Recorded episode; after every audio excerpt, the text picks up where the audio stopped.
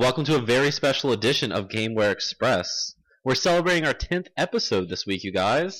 Yay! That's right. We made it this far, so let's keep going. Double digits, right? Um, today is Friday, December the 13th, 2013, and I am your host, Adam Arender. Aside from celebrating our 10th episode, we also have some fancy new podcasting equipment. Now we went from one microphone to three microphones. We microphones. so fancy. But there's still four of us, so bear with us if, you know, it kind of sounds like crap. Speaking of that, I wanted to apologize for last week's monstrosity. Uh, first of all, to you listeners, I'm so sorry. We had some technical difficulties with the microphone, and it wasn't picking us up. And instead, the only microphone active was the one on my laptop. So that's why it kind of sounded muffled. So I'm sorry to y'all, and I'm sorry to you, my my fellow my, my fellow guests, my fellow co-hosts on the show, because I felt like we had a really good episode yes uh, last week, and it was kind of lost in that I tried my best in post production to amplify our voices, so it was kind of salvageable. But um, but yeah, but now we have new equipment. This was going to come in today anyway, so it's just kind of a weird coincidence that last week sounded like crap. Yeah. So hopefully we sound better this week. Um, so you already heard her. Rachel McCauley is with me today. Hello. Um, Rachel, Yes. I want to know what your favorite video game adaptation is. Okay. Like a game that's based off of something else, Something whether it's a comic, a movie, a television program. Hmm. Because I feel like we kind of already talked about this. Maybe sort of. I don't know. Uh, Quidditch World Cup. is yeah, well, good. that was you know we talked about favorite like game where you're a school student. Yeah, I guess that's true. But I mean, it's based off Harry Potter. That's where- So, yeah. yeah. That's a good answer. And Goldeneye is good. And Okay, I said one. okay, I just th- throwing stuff out there. I like Goldeneye too. Okay. Okay, which one do you like better? Uh, pro- actually, probably Wi- Quidditch World Cup. Okay. I, I was never really good at Goldeneye. Were you a Hufflepuff? No, were you a Gryffindor? Because that's what Harry Potter was on. I was a Sli- uh, I was a no, not Slytherin, Ravenclaw. Did you get to pick, or did they like sort you? I don't remember, to be honest with you. I remember always wanting to do Ravenclaw because their colors are the prettiest and they're like the smart ones. Mm-hmm. So I was like, oh, I want to be that one. Did you? What what position did you play in on the in the Quidditch? That's a Cup? great question, Adam, because it's been a quite Played some the time. snitch. I- Is that a position? I think that's a position. it is if you play real life Quidditch at your college university. That is in fact a position. Okay, sidebar. Yes. What is real life Quidditch? How does this work? oh dear. So most universities have a college Quidditch program. but brooms don't really fly, Rachel. I, I know you're on the ground and you you still have to go get a broom handle and hold it in between your legs. Oh my gosh.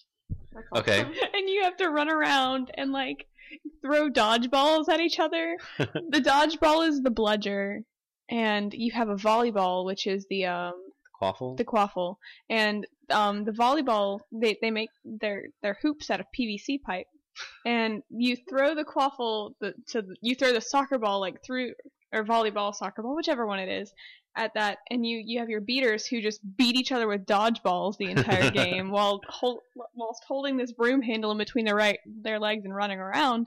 Um and the snitch is actually a person that they dress up in like all gold What? Wait, for real? yes for oh real Oh my gosh. and they that's like run around and they try and catch him and then yeah it's there's a lot of like tackle him to the ground. well no they, they have like a rule where like if the snitch is like sitting on the ground then like people can't touch him so like you can just be like a jerk and just sit on the ground and like let the game go on forever and ever and it's there's I don't, I don't understand quidditch but yeah what if in the Quidditch World Cup game you could actually play as the snitch? Like your job was just to be the little ball and fly it around away from people, or be the bludger and try to hit somebody. that would be really fun That would be even better. yeah Come on, EA. They made that right. yeah, Yeah. hmm Okay. So welcome to the show this week. thanks Okay. And on the other mic, the Martins together must share. So hopefully they can remember to uh, come in. Because you kind of have to talk right in front of these microphones. Is this good? Yep. Stephen Martin's with us. Stephen, what's your favorite game adaptation? I thought about this for a long time, and I, I decided on an NES game actually. Okay. What you got?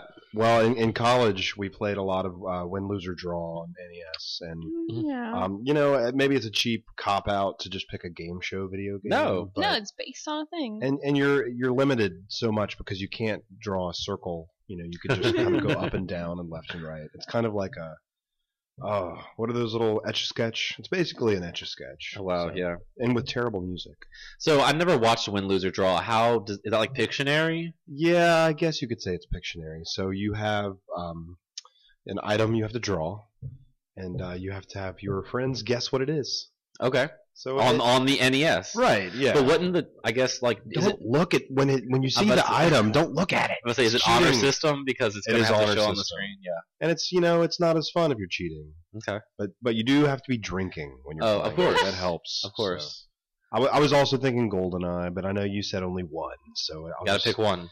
Ugh. Because I have two, but I had to narrow it down. Oh, to one, well. so. well. I said I had to narrow it fancy down to one. host gets to pick all. Well, so you did narrow it. I did narrow it down to one. Okay. Yeah. Well, I still pick win, lose, or draw. Okay. Because man, that game is fun. So you just draw with the D-pad and that's it, or do you I have think to you use, have to like, hold down the A button, and then draw? or maybe press it once. I don't know. We should play. Let's play right now. do we have it? no, we don't have it. Well, I have it. Okay. Okay. After the show, Sweet. so don't stream this week. And my real answer is Goldeneye. Okay. Okay. Good. Renee Martin, Hello. rounding out the cast. Same question. So I really love Sanrio a mm. lot, and there are lots of Hello Kitty games out there, but my favorite one is on the GameCube. And was it on anything else, Steven? I feel like it was also on Xbox, but maybe only in Europe. I don't know. You're not sure? Well, my favorite would have to be Hello Kitty Roller Rescue on the GameCube. It's really cute and a really good adventure game, and I had a lot of fun with it. Well, I guess it's more of a platformer, like a 3D platformer hmm adventure game. And it's so cute and it's really fun. Um, actually, the roller skating in it, Hello Kitty is basically on wheels and she has to like bop enemies on the head. And um, the I don't know the her rolling around on roller skates kind of feels the same as whenever you're in Pokemon. Actually, X and Y and kind of rolling around on roller That's cute. Is the camera terrible in that game too, or? No, it's good. And I mean, I beat that game actually, and I don't beat many games. Usually, I pick up a game for like 90 hours and then set it down. That's just too much time. Are you saying on the 89th hour of, of Hello Kitty you decided to keep going?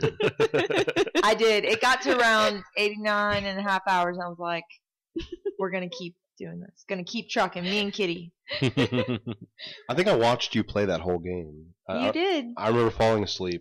Do you remember that the final? oh, you fell asleep? You remember that the final boss was like this giant thing that had to keep chasing me, and I The just had to avoid it. Was oh it- yes, the butcher was with gonna the giant was it a- Was it a dog? that would have been funny. That would have been good. Um, I can't even remember. For some reason, I feel like it was a giant Badtz-Maru, but maybe it wasn't that. I don't know. It was giant something. I think it was Shadow Hello Kitty. yes. So that's my answer. Hello Okay. Kitty Roller Rescue on GameCube. Love nice. it. It's good. Go and buy it if you can find it. Good luck. Is that a challenge? That's She made it sound like a challenge. Like if you can find it. it. um, being the big Batman fan that I am, I have to go with um. As Rachel hits the table, you can hear everything with these microphones. They're new. I'm sorry, They're fancy. guys. It's okay. I'm gonna go with Batman Arkham Asylum. Rocksteady's like first successful game. I thought Urban Chaos was pretty successful. Well, you know, tomato tomato. it it was the first game I played that made you actually feel like a complete Batman because it wasn't just like oh I'm Batman I'm gonna go beat people with my fists, but it also had some of the detective elements in there, and I feel like a lot of the modern renditions of Batman don't show detective Batman as much, and he's the world's greatest detective. Detective Comics. That's right. And uh, I felt Batman Begins the movie did kind of did that well, and The Dark Knight did it a little bit, and then Dark Knight Rises was just like a shit show, and it was just like terrible. But I really like Batman Arkham Asylum because of the Metroid style of gameplay where you have the whole asylum there, but you can't get to certain areas until you get certain gadgets to unlock those rooms or get to those areas. And Arkham City was cool when they did the open world, but it just didn't feel as concise. It felt a little unfocused, and then Arkham Origins is just a mess. Like in, in terms of focus and stuff like that, because it, it plays a lot the same like the first two. But that just- one's not made by Rocksteady, right? no, it's made by WB Yeah. Montreal, yeah. So Arkham Asylum, I love it. Yeah, it's a good game. You should play the Batman and Robin Adventures of Batman and Robin game on the Super Nintendo. Is that based off the television? No, Super Nintendo would have been before that. It's just Batman and Robin. I don't the crappy No, not 1997 not the crappy 1997 movie. It's it's a great game. Okay. Yeah, you should play that. It's co-op. Uh oh. So you get to be So, Robin, just I- like when I you get grew to up. be Robin. cool. All right, y'all. Thank you all for joining me. Um, it's our tenth episode. I want to mix things up a little bit. Uh oh. Let's start with news. Whoa! Uh? Yeah, so we're gonna start with news because the, the thing that inspired our intro question was because the VGX was last Saturday. For those who don't know what the VGX is, it, it's uh what used to be called the Spike Video Game Awards or the VGAs. That had started in 2003. Last year they celebrated their 10th, uh, I guess, year of doing it, and it's gotten progressively worse. It went from being, I guess, an award show to just like a PR publicity stunt with gameplay reveals and trailers and like really bad jokes kind of insulting the injury and gamers in general and it was just not a good thing and it got a lot of fire over the past couple years i mean two years ago instead of having playoff music they had a guy dress up like a soldier and go teabag developers on stage Wow. That, that, that's a thing i mean it was on spike tv so you, i guess you kind of want to expect that but it's still really bad and Gross. yeah yeah. and one year Neil Patrick Harris was host, and then Neil Patrick Harris won the VGA for best voice actor, which seemed kind of you know wrong. So this time, instead of showing you know a two-hour tape delayed award show on Spike, they decided to make it more intimate and I guess extreme, and I don't know what the X stands for. And it was bad. they played it, they streamed it on Twitch, on Xbox 360, on PS3, on Xbox One, on your phone, on anything, on you know the Spike website, the Game Trailers website, and it was three hours long instead of being two. And they like said it was gonna be an all day affair, but to me, three hours really isn't an all day affair. And Geoff Keighley was hosting, and so was Joel McHale of The Soup and Co- Community fame, and it was just really awkward. It was Because- very bad. Joel McHale seemed drunk and like he didn't want to be there. He admitted to being drunk. and yeah, so they gave away a few awards, I guess, but they told all the winners they were going to win like two weeks ago, so they can make up some like vignette of their like character talking, accepting the award. It was really kind of weird. But they did announce some new things and some news there, and that's the only reason why this is kind of relevant. Because Rachel and I sat and watched it. Steven, you tried to watch it. Yeah, we tried watching it on our PS3, and I don't know, maybe our internet's just not good enough to stream that. It was too extreme. Yeah, I guess so. So we, we gave up pretty early in the broadcast. Right. But again, so the reason why I wanted my intro question was favorite game adaptation because Telltale Games came and dropped like two bombs on us. The you know who made The Walking Dead and The Wolf Among Us, and now The Walking Dead season two is coming out this month. Mhm. The Wolf Among Us first episode came out, but the show opened up with the Telltale logo, and it was rumored that they were coming out with a Game of Thrones game, and I was super excited. But then it panned out, and they were in Borderland, the Borderlands. Pandora. Yeah, and Pandora, and they're making Tales from the Borderlands, where it's uh you know an adventure game in typical Telltale fashion with characters on Pandora. I don't know. I mean, I, I know I played Borderlands for its strong narrative. No, I don't. But Mm. I I- mean, I, guess some people care about that. Obviously, I mean, I still haven't played Borderlands 2. I've only played the first one. But Yeah. like, there was like no character development except except Claptrap, the little robot. He was the most character development we got in that entire game. Mm-hmm. But I, I guess because it fits the Telltale like aesthetic, that like heavy cel shaded kind of cartoony graphics that Borderlands was. I I mean, if Telltale's writing it and just using those characters, I guess it could make sense. I don't know. well, maybe I mean the characters themselves in Borderlands don't necessarily have any sort of narrative or character development behind them, but maybe that's why Telltale's there doing it. Right. and I don't know if they they showed like two characters. They showed uh oh god, what's his name? The guy who sells you the weapons. I don't know his name. Handsome Jack? No, No, I don't know. no. Marcus maybe is his name actually. I think he's the weapons guy. You go to his vending machine and he yells at you. And then um they had a couple like I guess the who the main characters who didn't look like you know the siren or like I think her name's Lilith or any of the other characters from Borderlands one or two. So it might be an original story. Mm. But later on in the show, they did come out and say they are working on a Game of Thrones game, and I got really excited. And almost knocked Rachel off the couch. It's true. Um, it's going to be based off the HBO show. I mean, the only trailer they showed was like the theme song from the show playing And the Iron Throne. and the Iron Throne. But it, it'll be interesting. We kind of talked about it a few weeks ago when the the rumor happened that they were working on a Game of Thrones game, how it's going to play, and they didn't really talk much about it. I have a feeling it's going to come out later in 2014, but that's a lot on Telltale's plate. They're working on like four projects right now that we know of.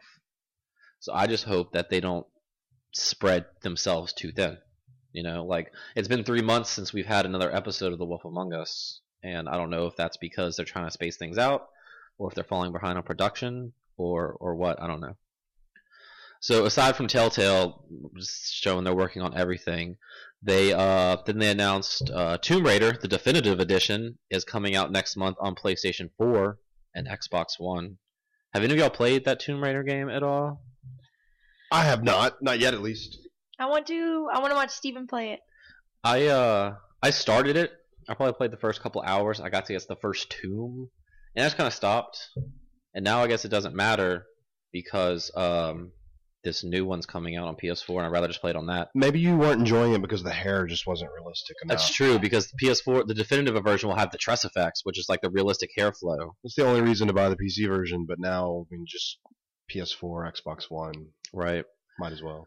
So that was there. One of the developers was there, and like the voice actress who plays Laura Oh. was there, and she just kind of was wasted space. I don't know why she was. All she did on- was sit there and nod, and she Mm-hmm. was just like nodding and nodding, and it contributed nothing to conversation. And then they asked her a question. She seemed really confused. Yeah. What was the question? I don't remember. There we go. Okay.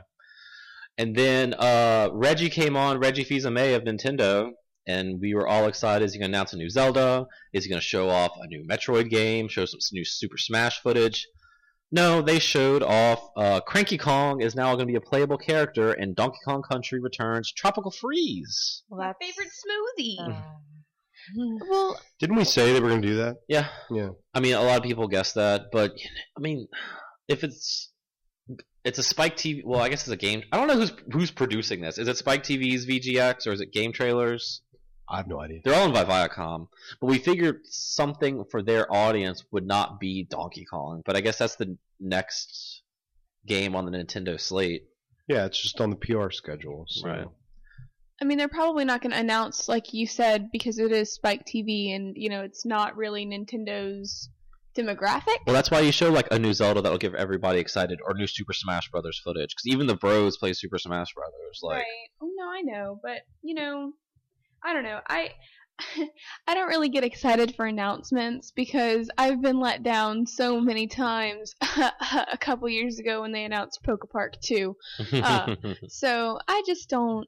I don't know. I'm I'm never just like, oh man, are they gonna are they gonna announce this? Or are they gonna announce that? Because I'm just like, no, they're not. They're gonna just throw it in my face. right.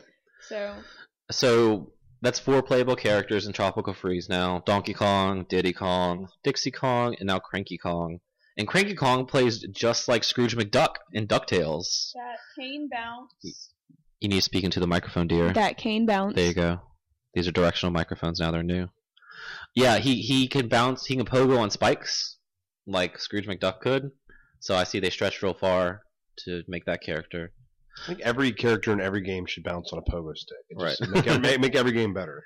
But Reggie was wearing uh, a like a 8-bit or 16-bit Samus pin on his lapel, and they asked him about that. He was like, "Oh yes, you know, Metroid's one of my favorite franchises. Here's my cool pin."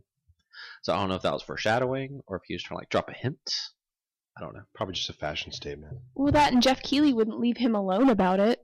That's their. They're always like that. It's, I love it. It's Mhm.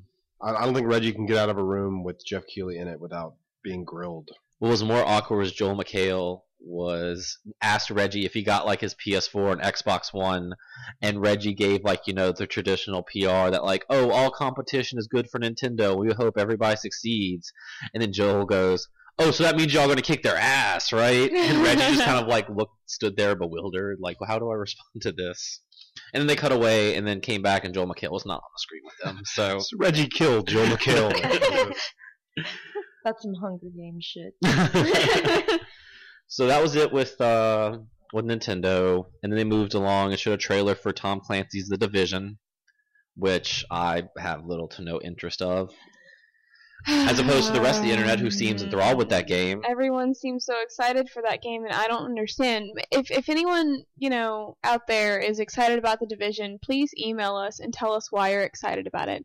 I'm I'm, I'm not trying to be Because condescending. Rachel, when they shoot the bullets at the car, you could see each bullet hole go through, and the door closed when he walked by it. Maybe maybe it was just because I didn't like Ubisoft's press conference as a whole because I hate Aisha Tyler.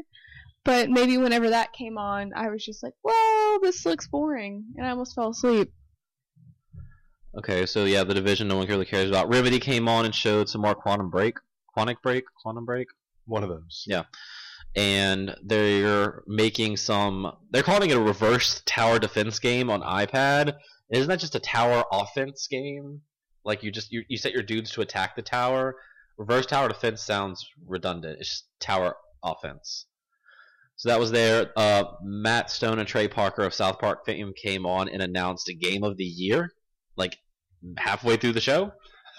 Yeah. So the Spike VGX the game of the year goes to Grand Theft Auto 5. Yay. Um, Loki's meowing. I wonder if we can hear that. Her cat. Um, but they also showed a South Park: The Stick of Truth trailer, which you know got delayed to next year. And uh, the more trailers and and stuff I actually see of that game, the less excited I am to play it. And I really like watching South Park, but everything they show in that game is just too many fart jokes yeah. and fart jokes really aren't my thing. Like for magic, it was literally they cupped their hand, farted into their hand, and threw it at the enemy. And to me, that's not funny. That doesn't seem fun. And if that's like the magic, that means that's a core gameplay mechanic, and that's what you're going to be doing the entire game. So, nope. so I don't know. I might cancel my pre-order on that because a, why am I pre-ordering things? and B, um, I just don't want to play that much anymore. I don't know. I wasn't very excited about. I mean, I was kind of excited about it before, and then when we saw it at E3, I was just like, "Oh no." I mean, it looks cool Yeah. because it looks like you are watching a South Park episode Well, and yeah, you're but- interacting with it. Anyway, Yeah, I think that has so much potential because they're, you know, the humor that that the shows are, are funny. Yeah. they always have been, but it, they don't have to use cheap humor. And like you say, if you're going to be doing that ten thousand times during Mhm. the game, it's just I just I can't get into it either. I just I didn't watch South Park much when it was like sooner with like the singing, talking shit or whatever was on there. I didn't like that, but lately it's just been you know they make that in six days, so it's all like relevant, topical, current event humor. That I like that, but I guess you can't do that in the video games. they're just going back to their older episodes. I don't know. And then, big list. Tim Schafer showed up and showed off Broken Age. That was their Kickstarter success story of a game, and announced that Elijah Wood will be voice acting as the main character in that. Uh, Broken Age is, you know, it's t- it's it's old school adventure game, point and click adventure game, and it's like hand drawn painting style, you know, like art, and it, it's kind of weird, but it, it looks really cool. You like play as two different characters. This guy who's Elijah Wood on a spaceship, and this like girl who's like in this weird like fantasy setting. I don't know. So Elijah Wood is not Spyro the Dragon. He's not. he should be though.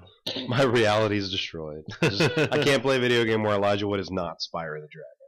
So I want. I was wondering where all their Kickstarter money went because they only asked for four hundred grand and they raised like what, like three point five million. Yeah, something like that. So obviously it all went to Elijah Wood to get his Hobbit butt on the game. I have no idea. More money in his pocket.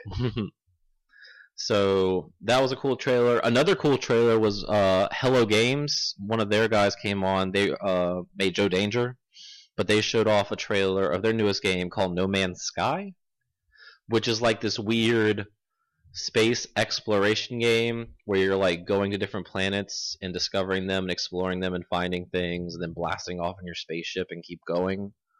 And apparently like all the players start from like the outside of the galaxy and work their way in and the first person to like discover a planet gets like gets to plant their flag and it says like whatever planet was discovered by Steven. You found that planet. Yeah, this this game looks real intriguing. To me. Right. Especially since it's a four person team Yeah. working on this. They're, they're working on a lot of different algorithms to automatically make up a bunch of this stuff.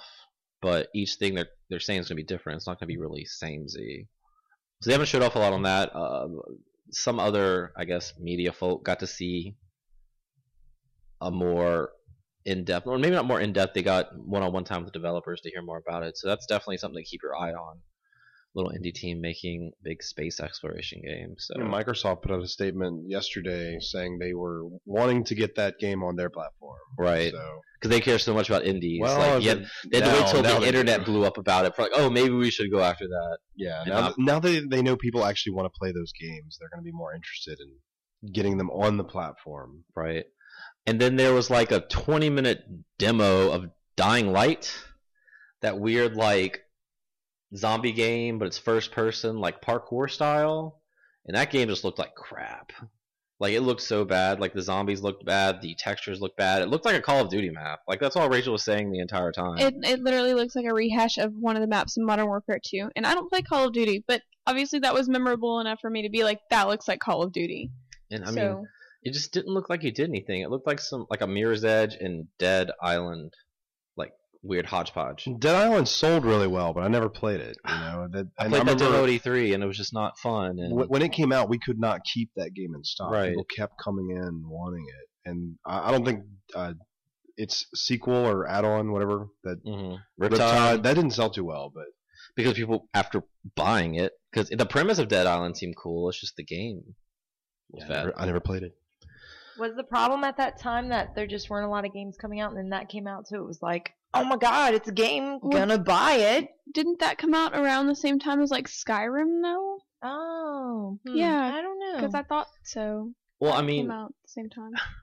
when you just hear about it and you don't play it, the idea of like a first person open world zombie game you can play with your friends that you level up and stuff sounds really cool. It's just in practice it it didn't work. It was kind of clunky. Half the game was sewer levels and it just wasn't fun. I heard it was okay when if you played with like three other people in multiplayer, but by yourself it was just kind of lost. Rachel, didn't you play that or buy that for somebody or Yeah, I bought it as a gift for a friend of mine, but I never played it. Oh, okay. I was gonna play it with him because we were like, oh yeah, we, you know, I just got this Xbox and you just got this Xbox. Why don't we find a game that we can play multiplayer? And I guess that was the one that we decided that we were gonna do, but then we never did. And Oh. whatever. Don't you have it? Isn't it on the show? No. Oh, okay, good. Yeah. oh, okay, good. And then finally, to end the show, well, to end the show was this really horribly executed concert based off the music of Grand. Theft Auto 5, which is really just like the game getting up there oh and rapping. god. Hey, hey, it's good to see the game like getting some gigs, all right? Because this isn't like 2003 anymore, so I don't know why the game is still relevant. But um, Vince Zampella of Respawn Entertainment came and showed Titanfall. And I'm really excited about Titanfall. I don't know if y'all are excited about Titanfall. Probably not. But I'm really excited about Titanfall. And they showed off two more Titan types. They showed off the Ogre, which is like this big tank of a thing that can barely move but has heavy firepower. And then the opposite type of Titan called uh, Strider, which is supposed to be fast moving and quick. And they had, you know, some weird, like, promotional video for Hammond Robotics, which is like the you know made up company, the Black Mesa of Titanfall that makes these robots. So they showed off some of that and some of that gameplay, and that looks really fun. I mean, you're shooting with giant robots. Giant robots are cool. I loved shooting giant robots back in 1995 on MechWarrior 2, so maybe this will bring some of that back for me. Yeah. So that's pretty much all the notes I wrote down for VGX. If that was boring, you Sounds know, like it was sorry. a great show. Can I just say Mhm. that Grand Theft Auto 5 won soundtrack of the year, like video game soundtrack. That was But just so they could. No, isn't that soundtrack just other songs that other real life bands have done? That is not a video game soundtrack. That is a now that's what I call music hit CD. I think they just kind of gave it that so they could tie in that shitty concert they did because they cut to those guys and they like had no idea what they were doing. They were just like trying to fill time and they're like they were trying to send it back to the studio and they're like, "Oh, we have 30 seconds left." Uh, Like- they just look at each other and be like, "So, uh, what color are your pants?" Potato, potato. Yeah, they started Like, oh my God. potato.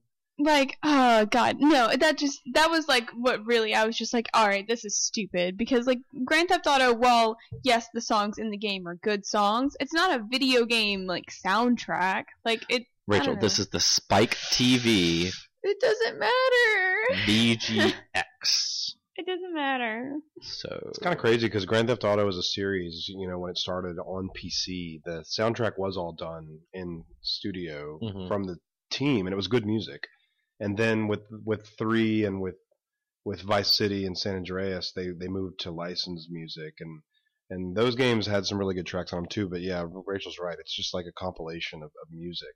Mhm. It's maybe maybe they should have uh, two different awards. Maybe have a have a licensed music award and then uh, a score original score. That would be cool. But but again, like Adams, it's Spike TV. Who gives a shit? Who Right. cares? I don't. I They don't even care. They don't care about their own awards. I don't know who like came up with these awards. Like who who made this stuff? Like did Geoff Keighley pick all these? Yeah, he does it in his underwear. He picks them all up. So they need, they need to do something with that. Like I I know they really don't care about video games, and a lot of people like don't ca- doesn't care about Spike or its video game awards. But if they're gonna keep doing that, they got to do something. It seemed like a better move in the right direction, but either people. Next year, it it should just be animated. The whole Mhm, thing, yeah. just like a cartoon. Or something. That would be award. really Just awesome. Everything's animated. Because claymation Geoff Keighley, I mean, people like to call him the Dorito Pope because all he does, they call him a big PR shill. And Joel McHale didn't seem like he wanted to be there, but some people said he like livened up the show and turned it from you know PR drivel to something entertaining. So it was really polarizing yeah seeing people's reactions to this. But now that's over. Other people's and other sites and other podcasts, game of the year stuff will be happening soon. Ours will be happening soon. So stay tuned for that, I guess, and then you can be mad at us or whatever we choose. Um, Steven, do you have any other news this week besides Yeah. all that crap? A few things came out. We have a lot of uh, sales numbers for things. I know everyone loves numbers because they're so exciting. But That's your favorite thing. Uh, yeah, I really love it. Not really, but so Xbox One is officially the fastest selling console of uh, the month of November Oh, really? because they sold close to 900,000 units in what nine days? yeah, because they, like they that. released later than Sony They, did. they didn't sell as many systems as uh, Sony. So PlayStation 4 sold more, but um, they're both doing well, better than the Wii U. Unfortunately, the Right. Wii U is still not able to find its foothold, and uh, Mario 3D World is officially the worst selling um, 3D Mario game, or worst attached right. to its console. And that's ratio. depressing because that game is really fun. We really do like it, and um, it's one of the best games of the year. But the the Wii U not selling is not helping 3D World sell at all. Right. either. So, um, yeah, it's kind of unfortunate. Mhm. I don't know what Nintendo can do to turn this thing around, but don't know. I guess we'll find out because Yeah. it'll happen or it won't. Uh, Cliffy B, Cliff Bleszinski, of formerly of Epic Studios, creator of all things Unreal, uh, is getting back into the arena shooter game. oh, so Oh, he's gonna stop just being a dick on Twitter? Yeah, he's actually going to make a game. It's only going to be on PC, of course, and it's going to be an arena shooter, oh sort of like Unreal Tournament, maybe. So it's gonna be like Cliffy Tournament Well, 2014. You know, I'm I'm I'm kind of excited about this because I I have been saying all year that I kind of miss those kinds of yeah, you have. bombastic, fast-paced shooters. I don't play. Um, not because that I don't think they're you know, not because I don't think they're fun. I just don't play slower paced shooters like uh, I guess your Halos, your Call of Duties. But Right. growing up, definitely spent a lot of time playing games like Unreal Tournament and Doom and uh, Quake. Right. So we'll see. It could be cool. Maybe. I Maybe. know. Maybe I'll build a computer. I already never, I never really played many computer games growing up, let alone any of those you just mentioned. So Right. It's not going to be for everyone. You know, Right. those games don't have stories. They don't have. Uh, just pew pew pew. It's just shoot shoot your friends fast. Shoot them fast. So uh, you know, there's more new games coming out. We may have touched on it a little bit. Tomb Raider is getting re-released on next generation systems. I guess you can call them current generation systems. Now. yeah, that's weird transition. That yeah. now it's It's na- that now it's weird now. time. But Rayman Legends is also getting reborn on uh, new consoles. Hmm.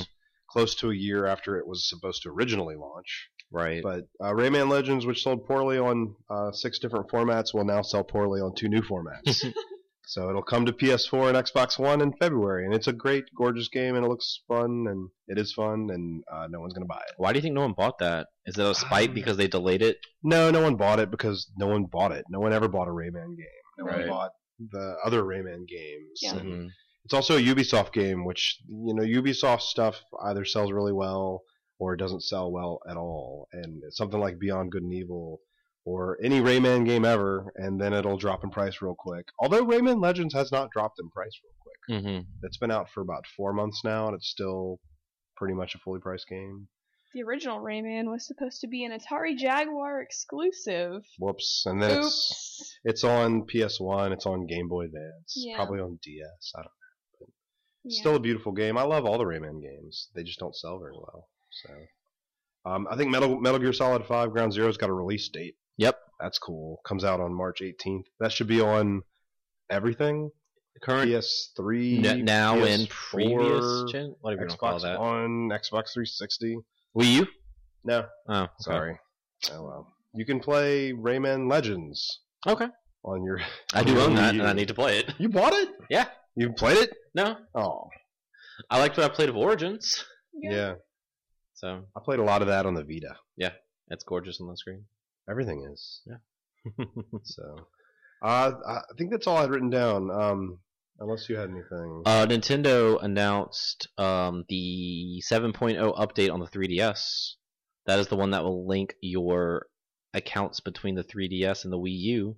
Not to download and play games between each other, but so you can share your wallet and your money. You can post to the Miiverse from your 3DS now, or still the computer, or your Wii U. And my favorite part of this update is now you have to press L and R together to activate the camera. So no more accidentally bumping one of the shoulder oh, buttons Oh, yeah. and going into the camera, which drove me crazy every time you do it. It's just the little things. Little, little things that make you feel better. When I really liked taking pictures on my DSi. hmm I've never taken a picture on my 3DS and actually thought it looked like a picture I wanted to keep. I took one when I first bought it of my old um, editor for the Reveille of him like pointing his finger at me because it's supposed to be 3D. Right. And it looks like crap. And that's the only picture I've taken on that machine. Plus, on the DSi, you could, you know, when you'd open your DSi, one of your pictures would randomly show up on Oh, the top screen. yeah. hmm So it was actually kind of cool to take pictures on it. kind of cool. But 3DS, it's pointless to take pictures. I honestly wish I could just turn the feature off. Well, I know that Turn it like off. every time we get like a 3DS traded in, you know, if You, like, it's still, if it's still got stuff on it, we- You have to delete everything on there. little little kids like to take Would- pictures. Ever find anything good or No. bad? Yeah. just little kids like with like this like really serious face, and they just like look like they're like bored to death, and they like look down at their D. Like it's it's funny. I have I think I have like a couple pictures on my DS because I let my little cousins take pictures Mhm. on it. I have a picture of Neil Bonham because that was like the day I bought it. I went into GameWare. That's funny. So I think that's all of our news. I do want to stick on the Nintendo topic though, because there have been a few articles coming out lately that have been all about Nintendo being doomed and what is what the hell is wrong with Nintendo. I think that was literally one of the headlines was what the hell is wrong with Nintendo. And someone put posted a, a Forbes column on Rachel's Facebook today Yeah. and I don't know why I read it and I got really upset. Too upset to like sit there and type out my full response on Facebook. Plus, I want to know, like, see what y'all thought about this. Let's talk about Nintendo. Obviously, the Wii U isn't selling so hot, and um, a lot of people are saying that Nintendo needs to stop making consoles. That's what this article is mainly about. They need to go third party. They can't survive. What are they doing? Yeah. yada yada yada. And while you know maybe not the hardcore Call of Duty bro gamers aren't going to rush out and buy Mario 3D World on their Wii U, Nintendo is far, far, far from. The 3DS is selling like crazy. They just uh, they made another freaking 3DS and called it the 2DS, and it's selling like crazy. Yeah. And nobody saw that coming. I mean, this the 2DS is like we were all we were all sitting around, you know, a couple episodes back, being like, "What the hell is this thing? This thing Right. was stupid." But it's you can't keep it on the shelf. and they're releasing a Pokemon 2DS bundle, so like say goodbye to Christmas, Yep. everyone else. I mean, I know last generation Nintendo kind of struck gold with the Wii out of like a fluke or a chance. Like everyone had to get that Wii Wiimote and play Wii Tennis, so uh, maybe they're still swimming off of that. I, I honestly think I know this generation is not very long or old right now. I really seeing it being like a repeat of two cycles ago, where you have Sony killing it or doing pretty well compared to Microsoft, who has their big black box. I know the PS4 and Xbox One are still kind of close. I don't want to like turn it to a flame war. But then you have Nintendo, who's kind of over here on their own. Not a whole lot of people are making games for it. The really only reason you want to buy is to play those Nintendo games because the GameCube did not sell very well Yeah. after coming off the high success of the Nintendo 64. And now we have the high success of the Wii, and then the Wii U comes out. Yeah. Well, you know, I I was thinking about this earlier, and I, I was one of those people that when the Nintendo DS came out, I was just skeptical. I was like, I don't want this. Why would I want that? I don't want. And and like maybe it's because like at the time like I only played my I had an original Game Boy and that was it. like I had uh, an original Game Boy and a Game Boy Pocket, so I could play my Game Boy games, and that was it. So I just I like didn't care to get a DS. I didn't want one. But when I bought my DS, I was I was 100% wrong. The DS is great. And later on when I bought my 3DS a few months after it had launched, I was still like this eh, 3DS is a great console. And while it didn't do so great at first, now everybody has to have one. Everybody has to go out and buy a 3DS. Like that is the thing to have now. Like if you don't have a 3DS by now, like what are you doing? What's wrong with you? It- As Reggie Fils-Aimé would say. Right. And obviously with the Wii U, Nintendo's done some really poor marketing with that. Like there aren't a whole lot of ads or a whole lot of good ads for it, and the fact that its branding is also terrible. It's called the Wii U, and for the longest time, people thought it was an extension or an add-on to your original Wii. But I know 3D World just came out. We just said it's not really attaching very well. But a lot of people are saying the same things about a year and a half or two years ago about the 3DS. Yeah. About how like this thing is so screwed, the DS was so good, and this is terrible. Where are the games? It's way too expensive. Why would I buy this? And now Yeah. 3DS is like the thing to have. Exactly. And you know what's funny is that um uh is that like the Wii U is basically a giant DS. You have your small touch screen that's like in front of you and you have the actual picture up on the TV. It's basically a giant DS. And if the DS is, is successful, then why wouldn't the Wii U be? So, I guess because the DS had a lot of those weird quirky games, like Oh, those yeah. weird niche games, those JRPGs, those things like your Phoenix Wright or your Ghost Trick. I know Phoenix Wright was originally a GBA game, but you had a lot of those on there that you're not seeing on Wii U. yet. Right. I mean, Yeah. yeah. No, I know, but you know, you never know. And Nintendo has such a big back catalog of older games for the SNES or the you know the Super Nintendo, the Nintendo. Why aren't more of those coming to play on my Wii U? And it's always bugged me that they've never advertised the fact that Virtual Console exists. Yeah. Mm-hmm. Like telling people about that in the store and just seeing them like I can play Mario Yeah. 1 on my Wii. And it's like, yeah, let me show you how because Nintendo sure doesn't it's like it's this hidden secret. Yeah, like oh you know? man, no, no, that's like one of the best things about the Wii and the Wii U is having the virtual console there. Because so many people get so excited about it all the time. Like, That's when I bought. I didn't get my Wii until 2009, and since I didn't have any Nintendo consoles growing up, I was excited to get my Wii because I could play a lot of those games I couldn't play growing up. And this is the same with the Wii U. I never got to play Earthbound, and those cartridges were god expensive. But now I bought it for ten bucks. I still haven't played it, but it's on there, you know. And a lot of people are are saying, including this guy who wrote this column for Forbes, that without the third party support, like how can Nintendo compete? But you don't. I mean, uh, maybe it's anecdotally for me, but you don't buy a Nintendo console to for go third party. for third party. You go play it because of the Mario's, the Zeldas, the Donkey Kongs, the yeah. the Metroids, the well F Zero they don't make anymore. But all those types of games you can only get on Nintendo. I guess people who just play Call of Duty just they just can't comprehend it. Right. It's just like whenever I tell my first graders to be quiet Mhm. and then they don't and I'm like, What don't you understand about it? Let's look up the definition of silence, shall Right. we? It's like it I just, as much as I love Nintendo and my and my Wii U, and my 3DS. You know, I, I, I see too many parallels to what's going on right now uh, with the Wii U compared to the Dreamcast, and that was such a great system with great games, and uh, Sega was doing things that no one else was doing as far as software.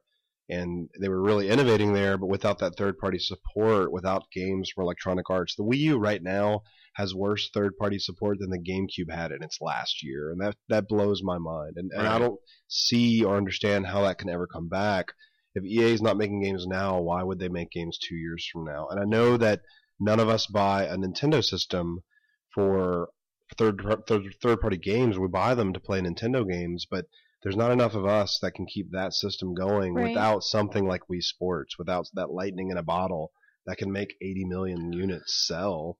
I just I I don't if Nintendo has to scrap the system in 2 years and put something else out in 2017 while PS4 and Xbox One are hitting their stride, I mean that's that's a huge loss for for them. And I just I don't see the third parties ever coming back to the Wii U. It Yeah. just blows my mind. but I feel like even if they did release a new console in three or four years, I, I guess that would be to become more technologically capable or in par with And that's new not even the problem. The, the, the technology is not the problem. It's Mhm. just people don't give a shit. right. Yeah. And it's I I don't know mean- how you can turn that around. I mean, another one of the arguments was saying that to get the third party support to go with, you know, the Xbox One and PS4, it has to be as powerful as those. And since it's so inferior to these consoles, it can't compete. But I mean, to me, this is just, I guess, speaking for Adam.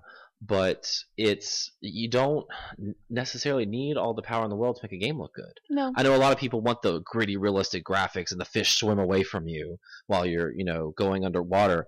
But a lot of games released on Wii U, at least right now in the first year, in my opinion, look a lot better and prettier than a lot of the games out on PS4 and Xbox One right now. I mean, 3D World is gorgeous.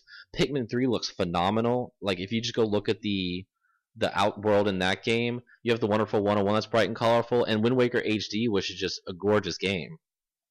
But maybe not just color, but artistic style Yeah. comes. I mean, those the art is very simple, and you know, not as many lines hmm as you know.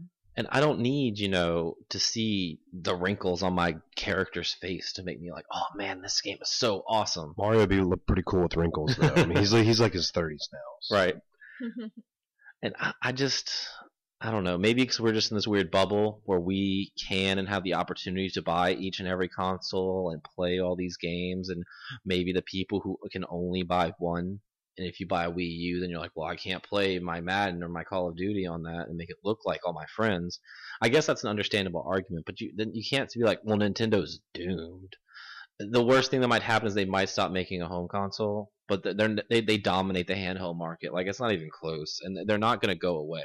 And going back to my first graders today, we were talking about Christmas presents, Mm-hmm. and everyone was saying, "I'm getting a Nintendo 3DS. I'm getting a Nintendo Wow. 3DS." Not an iPad. And I, I said, uh, well, one kid, these are first graders. Right. So one of them said, I'm getting a tablet. It's a Oh. kid's tablet. That's what Yeah. she Yeah. said.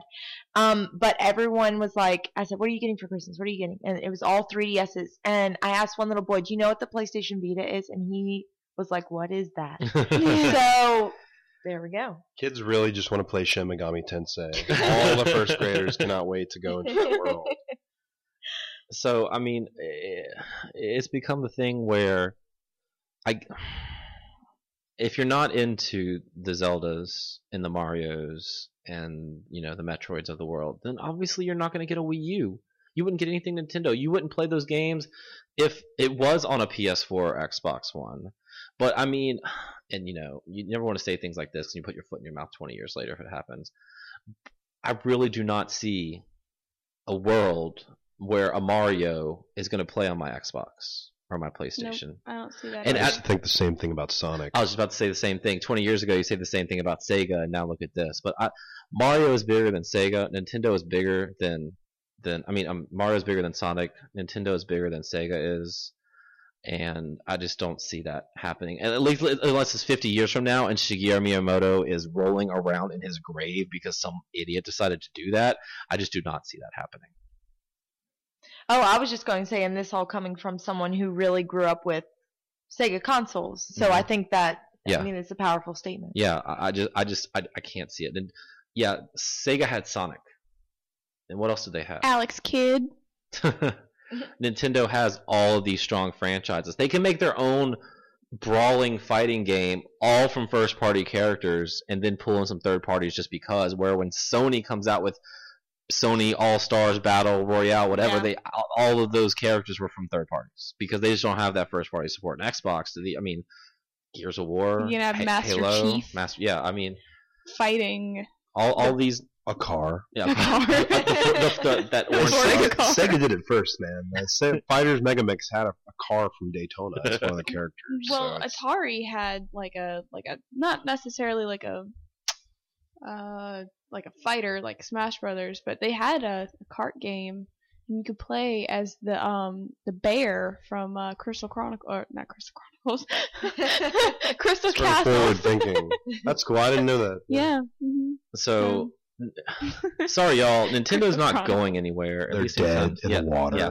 at least not anytime soon. And it doesn't matter whether the most technologically inferior or superior, because the GameCube that generation was like the most powerful machine, was it not? Uh, Well, the you- X, Xbox kind of edged it out, but they sold bit. so similarly. Yeah. So I mean, th- th- that generation, the GameCube was up there with them, and it was in the same boat that the Wii U is in right now. the, the one weird thing with the GameCube that kind of held it back was actually the controller. Really? Uh, and as much as I love the GameCube, a lot of people love the GameCube controller. a lot of third parties had trouble adapting games like NBA Street to that Right. controller because you only had you know two shoulder buttons and then that Mhm. weird Z button. Mhm. So, and then the user base just wasn't quite there. So, but you still saw those ports. You still saw Madden 05 on Yeah, the I GameCube. right. Fantasy You Star know, Online. Of course, only on the game. No, it was on the Dreamcast and the Xbox Dreamcast One. was or dead by the then. Xbox So, yeah, One. it It, was was on on the the original, original Xbox. But not episode three. So if you wanted to shuffle those cards around, you had to play that on GameCube. yes, So episode was- three was exclusive to GameCube. I guess that's true. I guess we'll see what happens next year when Smash comes out, when Mario Kart 8 comes out. What do you do when Smash outsells when the 3DS version outsells the Wii U version 10 to 1? What do you do then? You start developing the Super Wii. I think get so. that thing out. Because in that game, while playable on 3DS, I'm sure eh, there's no way it'll be the same experience as it is on the Wii U. And You know, I, I don't necessarily agree with that. I mean, I see it selling very well on the 3DS because people already have this, the console, but I know where I work, a lot of people are very, very into Smash Brothers, and they will not miss out on an opportunity to play Smash Brothers on a giant TV. I hope they don't. Yeah, so I, I definitely see it maybe even selling some Wii's, just mm. being there by itself. So, because just that scene, like people who are into Smash Brothers are very much into Smash Brothers. So, And- They're also very much into a Smash Brothers game that came out 12 years ago. Yes. Not So much the one that came out recently. right, exactly. So, if if they even play, if they try the new one, you know, on a friend's house, and they're like, "Well, this still isn't as good as Melee," Mhm. or the freaking Project M, whatever it's called yeah, on PC, mod. but it's just some mod that someone's made. Yeah, making. it's just a so mod. that, that's the kind of weird video game community that still only plays a game from 12 years ago, Yeah. and they're just not going to adapt. to. Surprisingly enough, the people that I know, you know, my coworkers, they they do play a lot of Brawl, but you know, they'll still play with like their GameCube controllers. it's and- just it's funny that that you know at, at Evo last year they melee was the Smash Yeah. Brothers like they, Mhm. Brawl wasn't ever even in No. contention for that to be. So I don't know. I and I liked.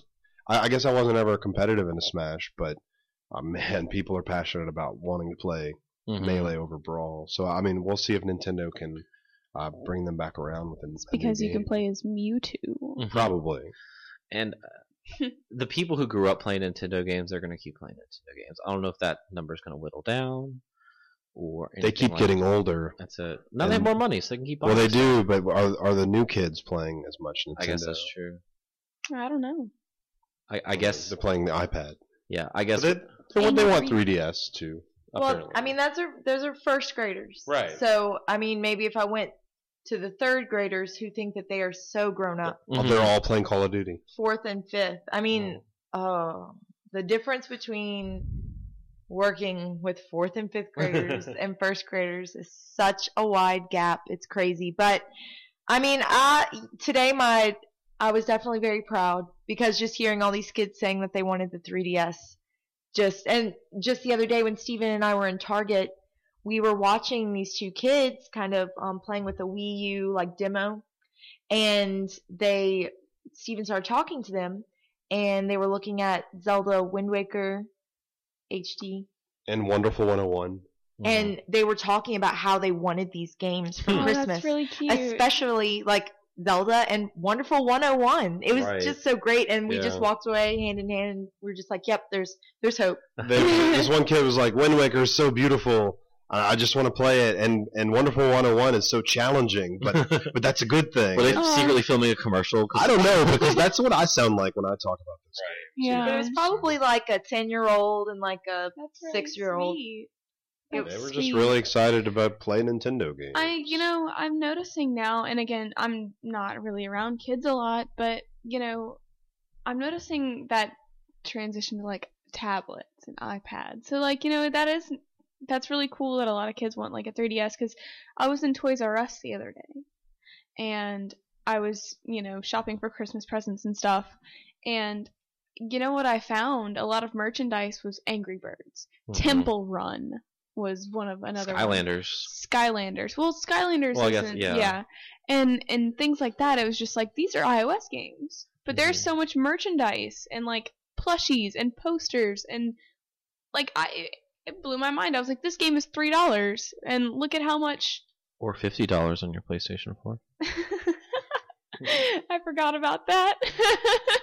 Well, it, it's just so easy for those tablets because a lot of parents like they upgrade their new phone. So if they just turn their old phone, the cell po- part off, they can just give that to their kids and they can play games on it. And what's a what's a dollar Temple Run game versus a fifty dollar Mario title or That's true. sixty dollar Mario title? And that's where this a lot of this is going. right, but that's really exciting that a lot of kids are excited about the 3DS and wanting to go to that.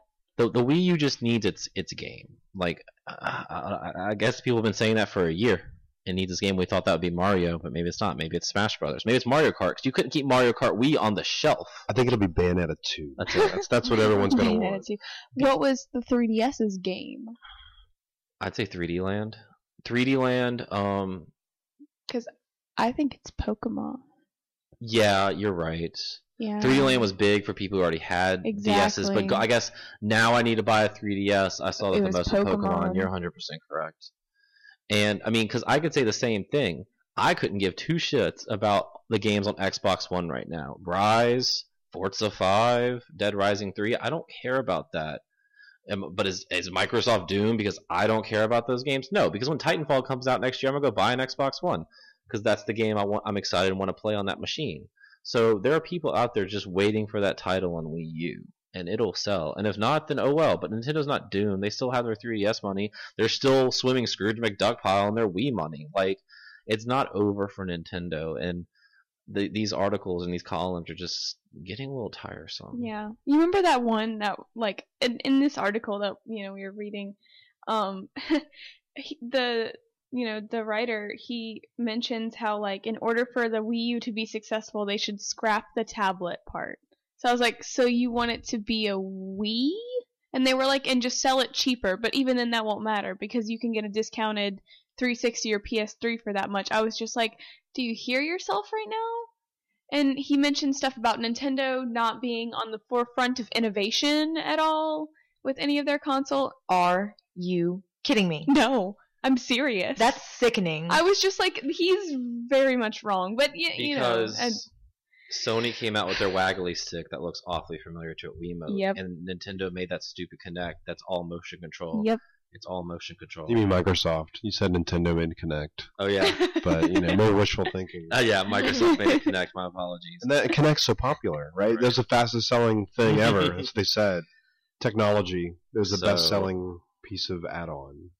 A lot of people are copying Nintendo. A lot of people love their D-pad. I mean, it's things, small things like that. Like, yeah. It, no. Yeah, I know. I And the column itself, as as a former columnist, is is just very poorly written. Written just in terms of the structure and the way he wrote it, not including the content of said column. So it was just bad. And you know, this whole having a peripheral with a touchscreen that you can move your game to is something that Sony's already starting to move toward, and the Wii U did that first. And Smart Glass with Microsoft. Yep. So guess who started that trend Well, again? PSP really did it before the Wii U Well, did, yeah, but I it guess did it that's true. poorly. Yes, Right. it did it very poorly. But you could sort of. Rear view mirror. on You my can put Lair, your, favorite game on PS3, you can play it on your PSP. great. So okay, I mean that was some good talk. Yeah. I like talking about Nintendo and how they're not doomed.